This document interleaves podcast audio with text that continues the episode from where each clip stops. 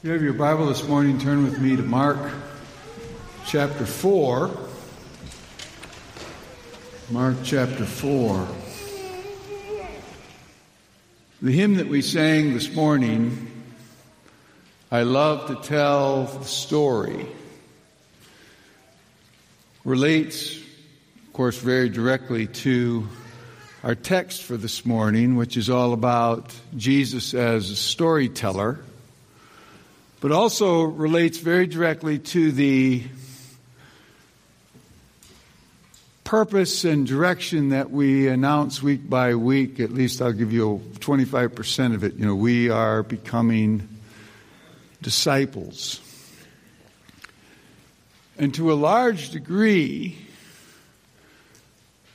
we become disciples by being pulled into and living out from a certain story,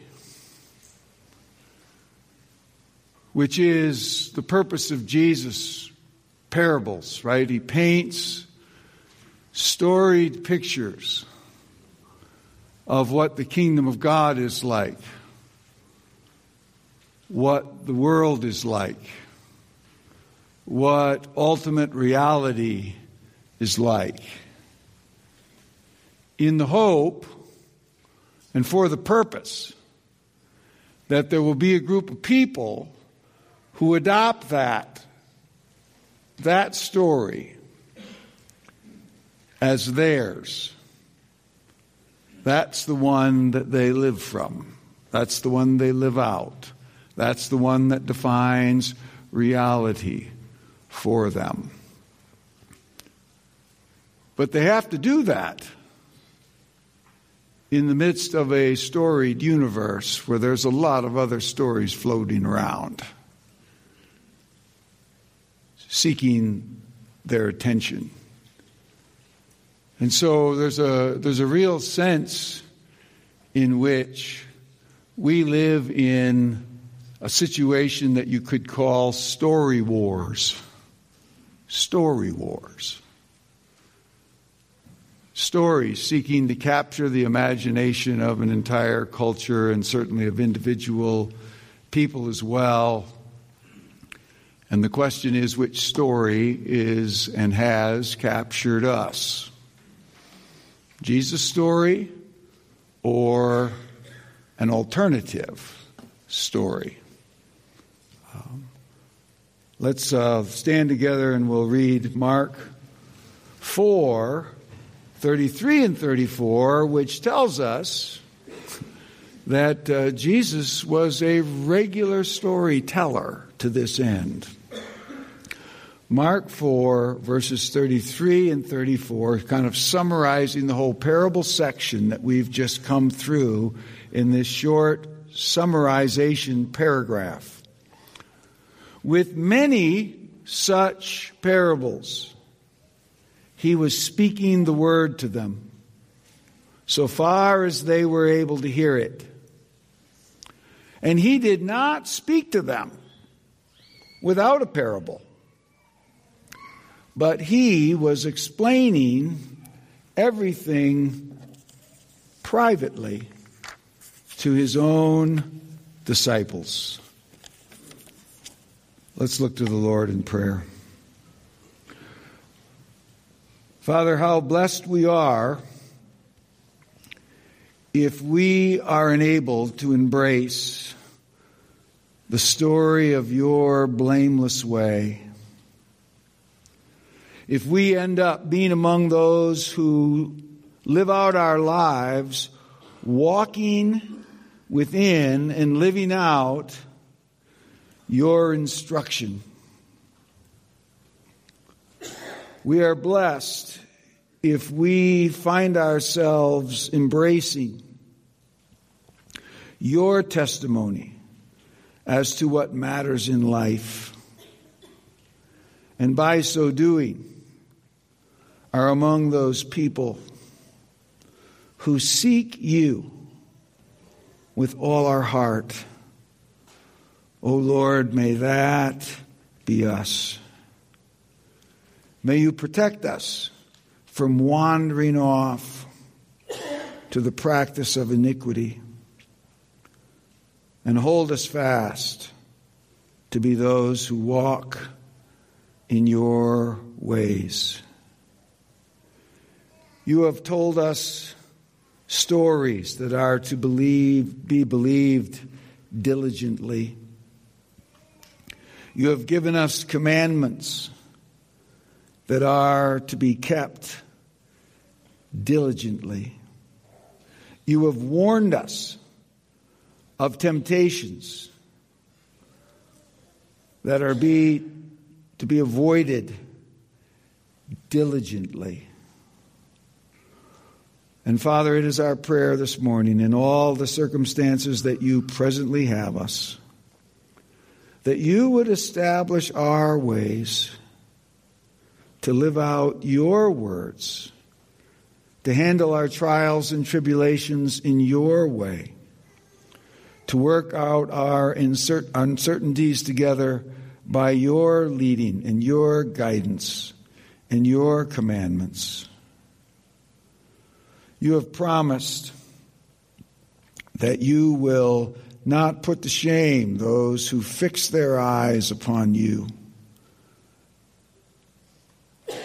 We give you thanks, Lord, with an upright heart that you have sent your Son into the world to become a propitiation for our sins. We thank you for the promise that if we believe in you, that we do not perish but have everlasting life. We thank you, Lord, for the Lord's table, where you invite us to come and examine ourselves in a fresh way as to whether or not we really reflect your story whether your stories have been written on our hearts and control us in some significant way. So, Lord, I pray that as we gather together to worship this day, that we, you would use these words in Mark and their application and your call to us from your Son and through the Apostle Paul to the Lord's table to remind us afresh of the gospel message that blood has been shed and a body broken that we might have life and forgiveness. We ask for these things to be given in Jesus' name. Amen. You see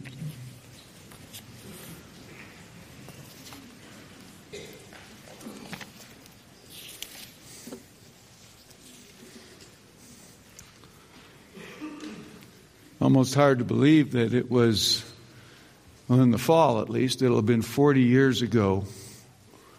Uh, we had just had our first child, and my father in law brought down uh, my mother in law to help out for about a week. And I think it was when he came back to get her uh, that next weekend that uh, he told me about this radio program uh, that he thought I would really like.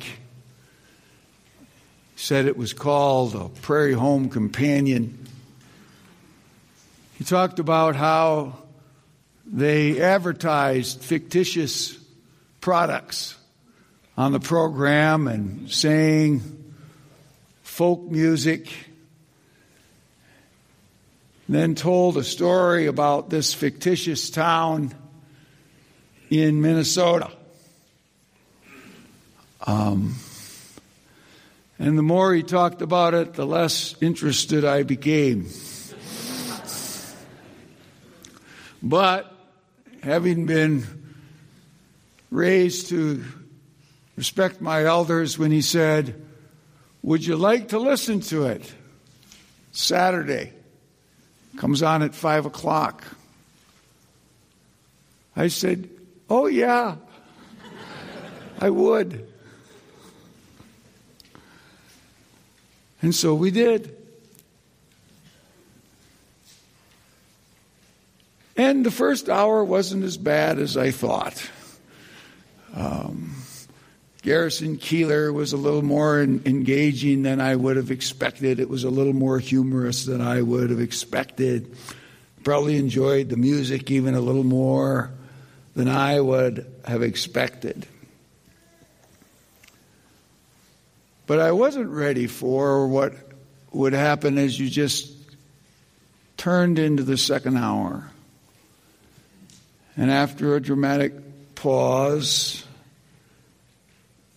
Garrison Keillor said, Well, it's been a quiet week in Lake Wobegon, Minnesota, my hometown. And then he just started to talk about the Lutheran pastor, Pastor Ingqvist, and Norwegian bachelor farmers down at the sidetrack tap. He started to talk about Our Lady of Perpetual Responsibility Catholic Church where Father Emil has been for many years. And after what seemed like about five minutes, I realized that 25 minutes had gone by. And he was wrapping up. And that's the news from Lake Wobegon, Minnesota, little town that time forgot, where all the women are strong and all the men are good looking, and all of the children are above average. And then he introduced a song. And I was hooked. I was hooked. He was and is an amazing storyteller. Now, our text for this morning, our text for this morning tells us that Jesus, in major swaths of his ministry, was mainly a storyteller. a storyteller. With many such parables, he was speaking the word to them so far as they were able to hear it. And he didn't speak to them without a parable. But he was explaining everything privately to his disciples.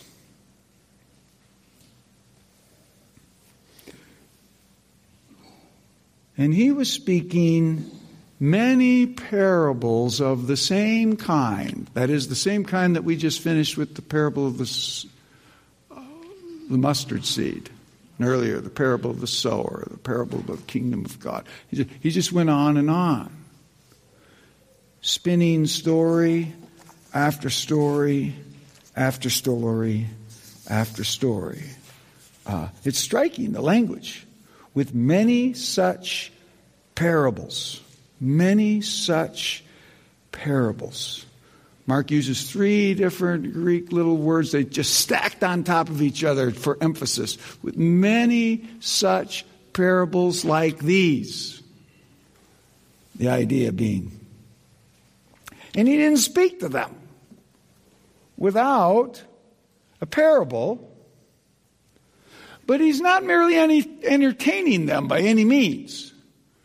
For you'll notice the purpose of all these stories is he was speaking the word to them.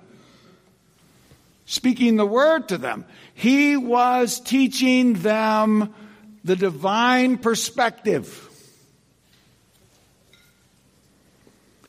He was speaking the word to them.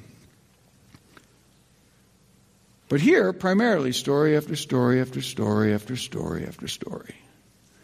Now, we know from the rest of the New Testament that Jesus did more than tell stories. The Sermon on the Mount isn't a story per se. The Upper Room Discourse, John 14, 15, 16, uh, not, not a story. Um, but Mark's summary is meant, he meant for us to take this seriously. If you would have spent time around Jesus, you would have thought this guy tells a lot of stories. He tells a lot of stories. Um, Mark's not denying that there was anything else. He was just, he's just asserting. You would be struck by how storied the public ministry of Jesus was. State our thesis for this morning this way. We are to come to a clearer spiritual understanding through the stories of Jesus or through the parables of Jesus. He's teaching the word to us. So that he means for us to come to a clear, spiritual, life controlling understanding through these stories. I'll make three comments on this. Number one, uh, we ought to listen carefully to Jesus' parables. We ought to listen carefully to Jesus' stories. With many such parables, he was speaking the word to them. Then verse 34 begins, and, and he didn't speak to them without a parable. It was just one parable after the next, one story after the next. Storied, storied, storied, storied, storied. Now, that shouldn't be any huge surprise, right? If you are very familiar with the Bible, as most of you are. I mean, when you, when you begin at the beginning of our Old Testament canon, you go the first 70 chapters in the Bible are mostly, and I mean predominantly, stories.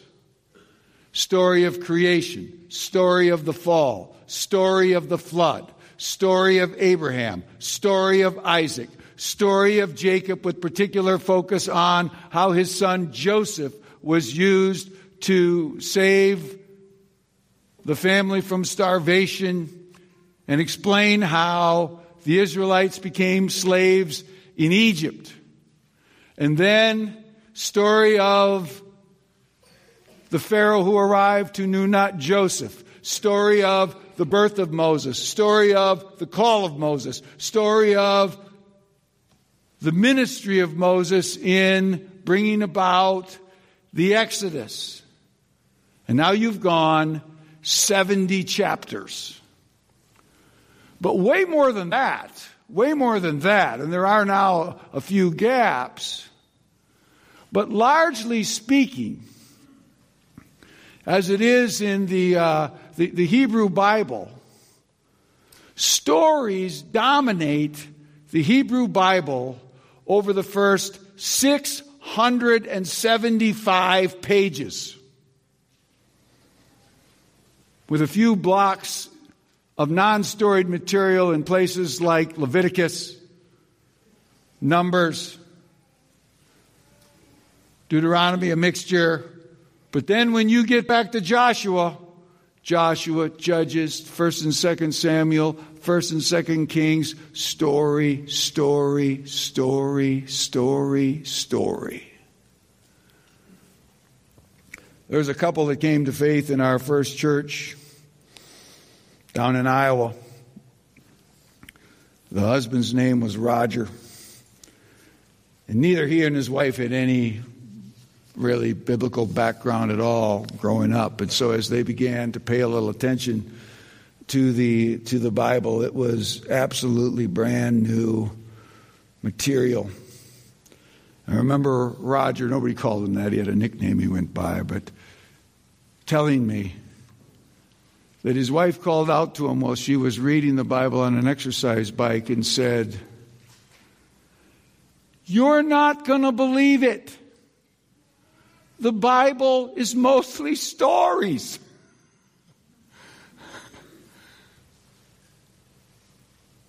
And he started to read it. And he was surprised. She was right.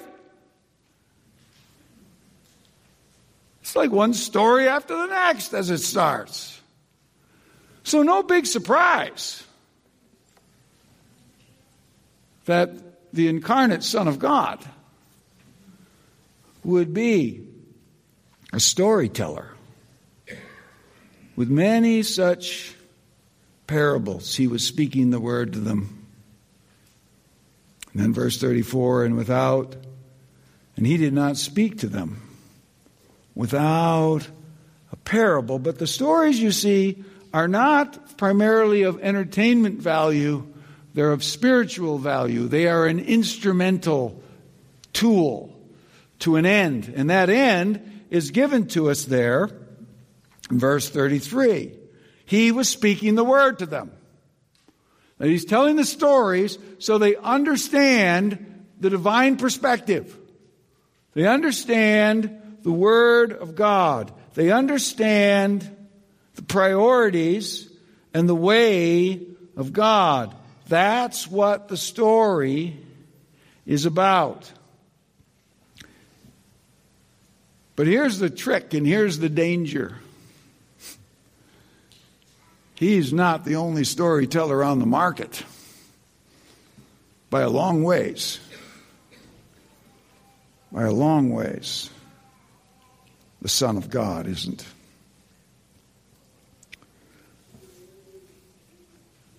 Revelation 16, verse 13, we have another storyteller introduced to us. Revelation 16, verse 13. And I saw out of the mouth of the dragon and out of the mouth of the beast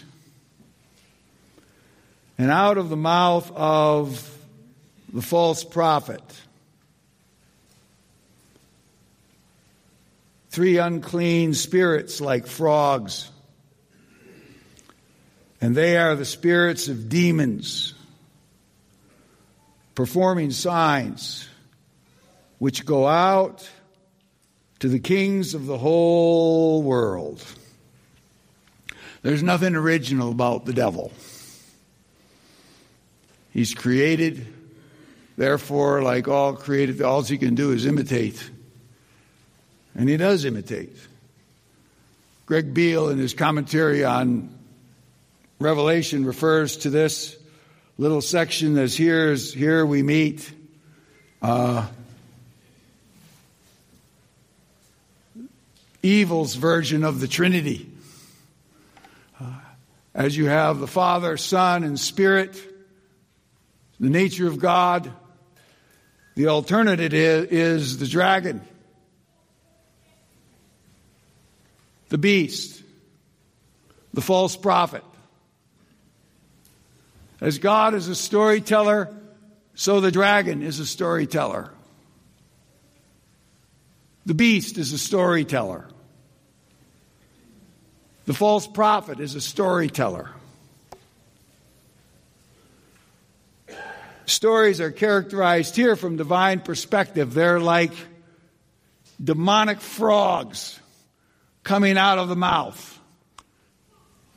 Abhorrent, despicable. You wouldn't think anybody could go for them. But to the average person,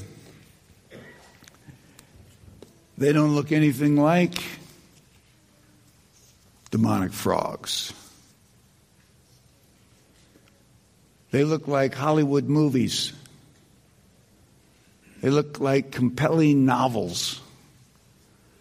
They look like television shows and the cleverest productions that appear anywhere on the internet. But it's actually all demon like frogs spewing out.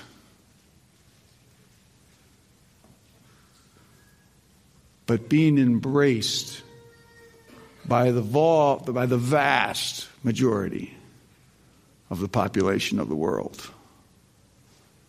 The alternative stories to the story of Jesus. Jesus is a storyteller. Well, no big surprise. the dragon, the beast, the false prophet, they're storytellers too. And you and I live in a society absolutely encased inside their storytelling. Everywhere you look, every dial you turn, there's a story. There's a story. And also, like Jesus, they don't tell stories for their mere entertainment value. One of the great sleights of hand is our time. We refer to the entertainment industry. It's not primarily the entertainment industry. It's a propaganda industry. It's an instructional industry. It's teaching, teaching, teaching, teaching all the time. All the time. All the time. And those who have been taken in to its story usually have no idea that they've even been taught. They usually have no idea how they've come to think the way they have come to think. They don't think about it at all. But they would never guess how much of it they learned while they were laughing at Seinfeld and watching MASH reruns in the 80s and 90s, Seinfeld in the 90s. MASH reruns forever and ever.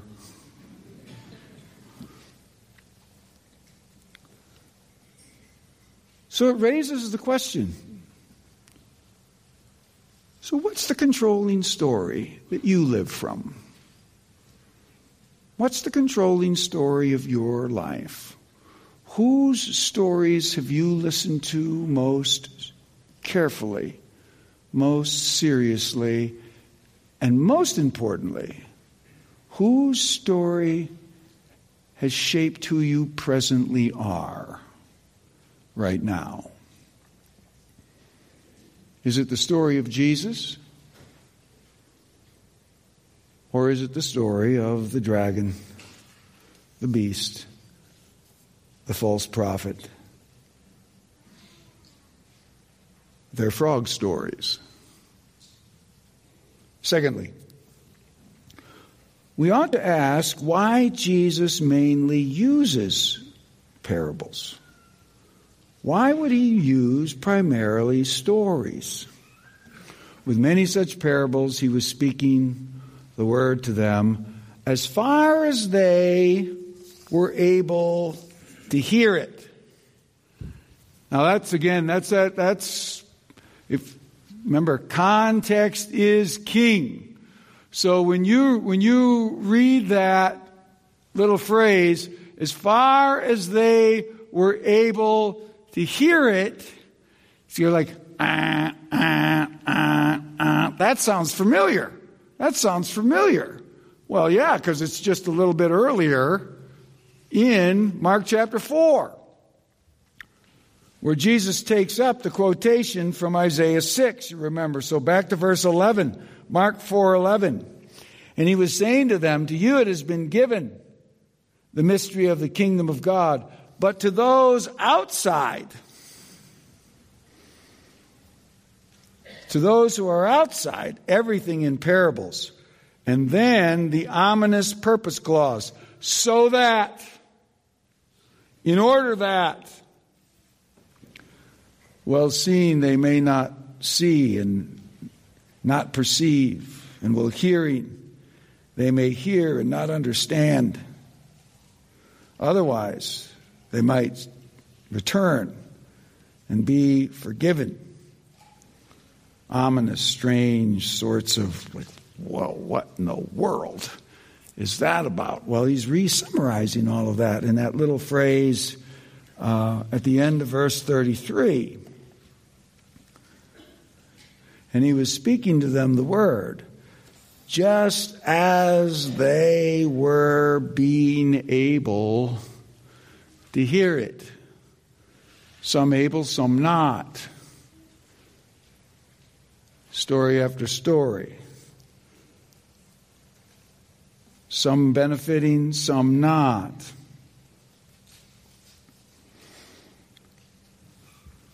A few weeks ago, in a Zoom prayer meeting call, my brother in law lives down in Texas now, spent most of his life with my sister here and there, all around the world Philippines, Mongolia, Iraq, India, Africa, I mean, just everywhere. Everywhere. But Isaiah 50, verse 4, Isaiah 50, verse 4 makes this remarkable statement about who has the ability to hear such things. The Lord God has given me the, the tongue of those who are taught, that I may know how to sustain with a word him who is weary. Speaking of now the Lord God, morning by warning, he awakens. He awakens my ear to hear as those who are taught. God, morning by morning, He awakens my ear. to hear. How do I hear? I hear as a disciple. That is, I hear as a disciple of Jesus. The picture is God sustains that for me. God sustains that in me. It's a striking phrase. Morning by morning, morning by morning, He awakens. That is, God awakens. He awakens my ear to hear as those who are taught. Psalm 119, 18 is a prayer request of those who realize that's how it works. And so here's what they pray Open my eyes that I might behold the wonderful things that are in your law. Open my eyes that I might see that the worldview of the Bible is truer, more satisfying, safer than the worldview of Seinfeld. The worldview of, and you name your favorite show. Open my eyes that I might see the wonderful things that are in the divine instruction, which is, as we've seen, mostly, mostly storied.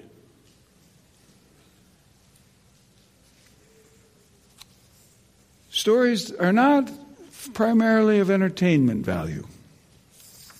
They are primarily of instructional value. And I doubt that there's ever been a generation in the history of the world who has had as many very carefully thought out stories put together for them to sit through and watch and absorb. Done so subtly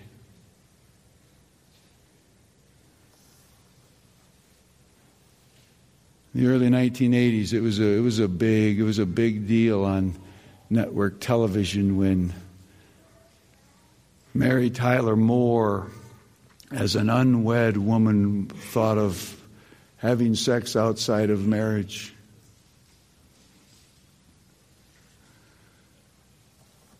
Fast forward 10 years. By the time Seinfeld is on television, that is assumed to be the absolutely normal experience of every single American, and so it has become.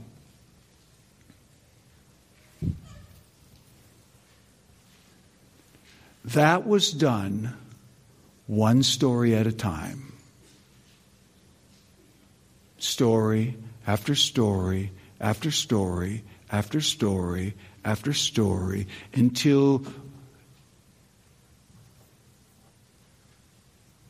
immoral things don't strike us as anything but the most normal, harmless things you've ever heard in your life. But that's not the Bible story. It presents a far different picture. So what story shapes the way you think? How you live? Where you turn? Thirdly, we ought to seek to understand the teaching of Jesus better and better. And he helps us to that end. Uh, he didn't speak to them without a parable, but he was explaining everything privately to his own disciples. That is, he's explaining to us what we ought to notice about these stories, what we ought to pick up on, how we ought to think about them most carefully.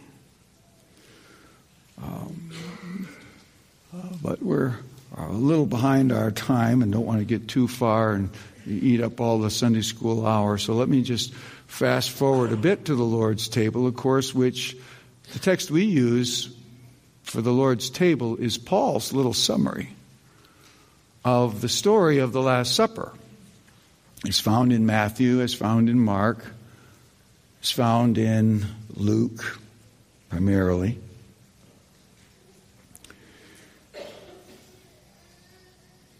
For I received from the Lord that which I also delivered to you, that the Lord Jesus, in the night in which he was betrayed, so there's the story.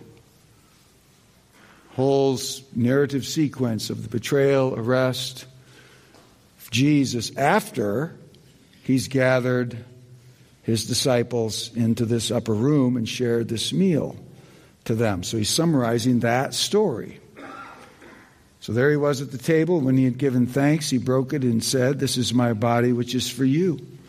Do this in remembrance of me. In the same way, he took the cup also after supper, saying, This cup is the new covenant in my blood. Do this as often as ye drink it in remembrance of me. For as often as you eat this bread and drink this cup, you proclaim the Lord's death until he comes. And then he goes a little further and he says, But let a man examine himself. So if you get ready to come to, let a man examine himself. Examine himself for what? Let a man examine himself. Well, are you a genuine participant in this story? Calvin summarized his answer to that was you're examining yourself for faith and repentance. But he, he goes on to make it clear it's, it's more complicated than that. It might be a little vaguer than that. Um,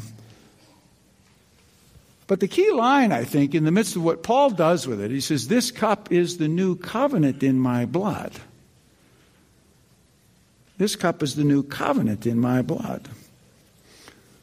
So, what does he mean by the new covenant? Well, he means Jeremiah 31, 31 to 34. But in those, in the days that are coming, declares the Lord, I will make a new covenant. There it is. That's what he's talking about. With the house of Israel and with the house of Judah. Not like the covenant which I made with their fathers in the day that I took them by the hand to bring them out of the land of Egypt, my covenant which they broke. Although I was a husband to them, declares the Lord. But this is the covenant which I will make with the house of Israel after those days, declares the Lord. I will put my law within them, and on their heart I will write it. There's an old hymn that began this way, and it's referring directly to that, right? Tell me the story of Jesus.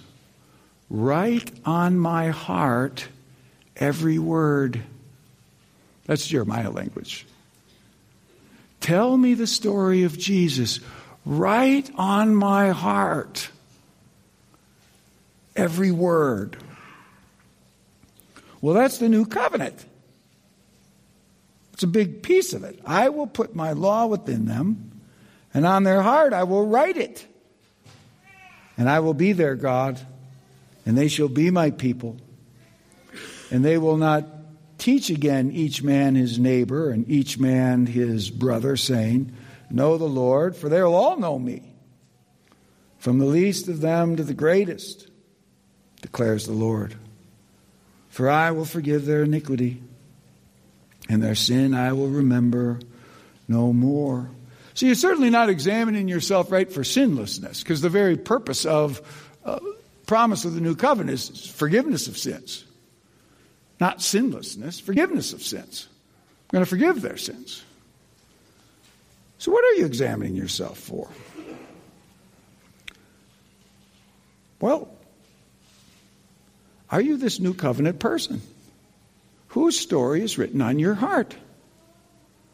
Whose story are you living from? You're not examining yourself whether you once prayed a prayer back in 1967 or 1977 or 1987.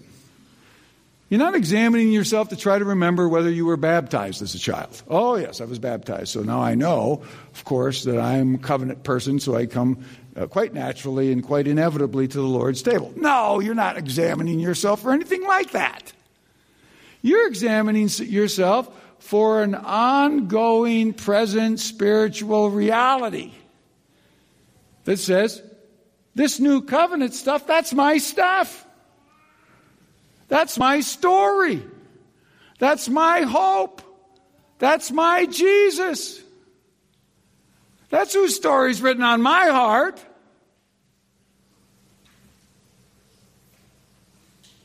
Though I reflect it very disappointingly, sometimes shockingly so. But that's the wonderful thing about the end of the new covenant sins forgiven, taken away. This cup is the new covenant in my blood poured out. For I will give, forgive them their iniquity, Jeremiah finishes off with, and I will remember their sins no more. So as we come to the, the table this morning, is the story of Jesus your story? Not asking if you live it out perfectly, because you clearly don't. And in this age, never will. I certainly haven't and won't. That's a certainty. That's a certainty. But is it your story? And do you know that your only hope in life, really, is the Lord Jesus Christ, the forgiveness of sins, the life that He promises. And you have a heart to listen to Him, to follow Him.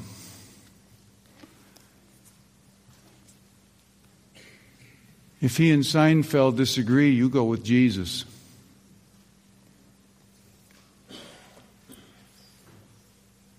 If he and the ideological prize of the moment disagree, you go with Jesus. You go with Jesus. Again, never perfectly. But fundamentally, that's your story. That's your direction. And this is your table. But if you have to admit, well, look, I want to go to heaven and I want to be forgiven, but frankly, I want to go to heaven and be forgiven while pretty much embracing the entirety of the sexual revolution because I think that's going to really be important to stay on the right side of history. You don't understand the story at all. You don't understand the story. The table is probably not your table, almost certainly not your table. You've chosen a different story. You've written a very different story on your heart, or one's been written there. You can repent today, but you'd have to. You can't just go on like that. You cannot just go on like that. I ask the men who will come and serve communion this morning to come as I reread those very familiar words from the Apostle Paul. For I received from the Lord that which I also have given to you, that the Lord Jesus, in the night in which he was betrayed, took bread and he broke it. He gave thanks and he said, This is my body which is for you. Do this for my remembrance.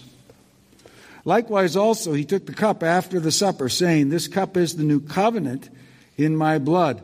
Do this as often as you drink it in remembrance of me. For as often as you eat this bread and drink this cup, you proclaim the Lord's death until he comes. Men would stand, we'll ask the Lord's blessing upon the bread. Father in heaven, it is our great hope and our great ground of thanksgiving that you did not spare your own son, but delivered him up for us all. And how will you not also with him freely give us all things? But you gave up your own son to be broken for us. We rest in the broken body of the Lord Jesus as the ground of our hope and our life and our forgiveness. And we rest in it in Jesus' name. Amen.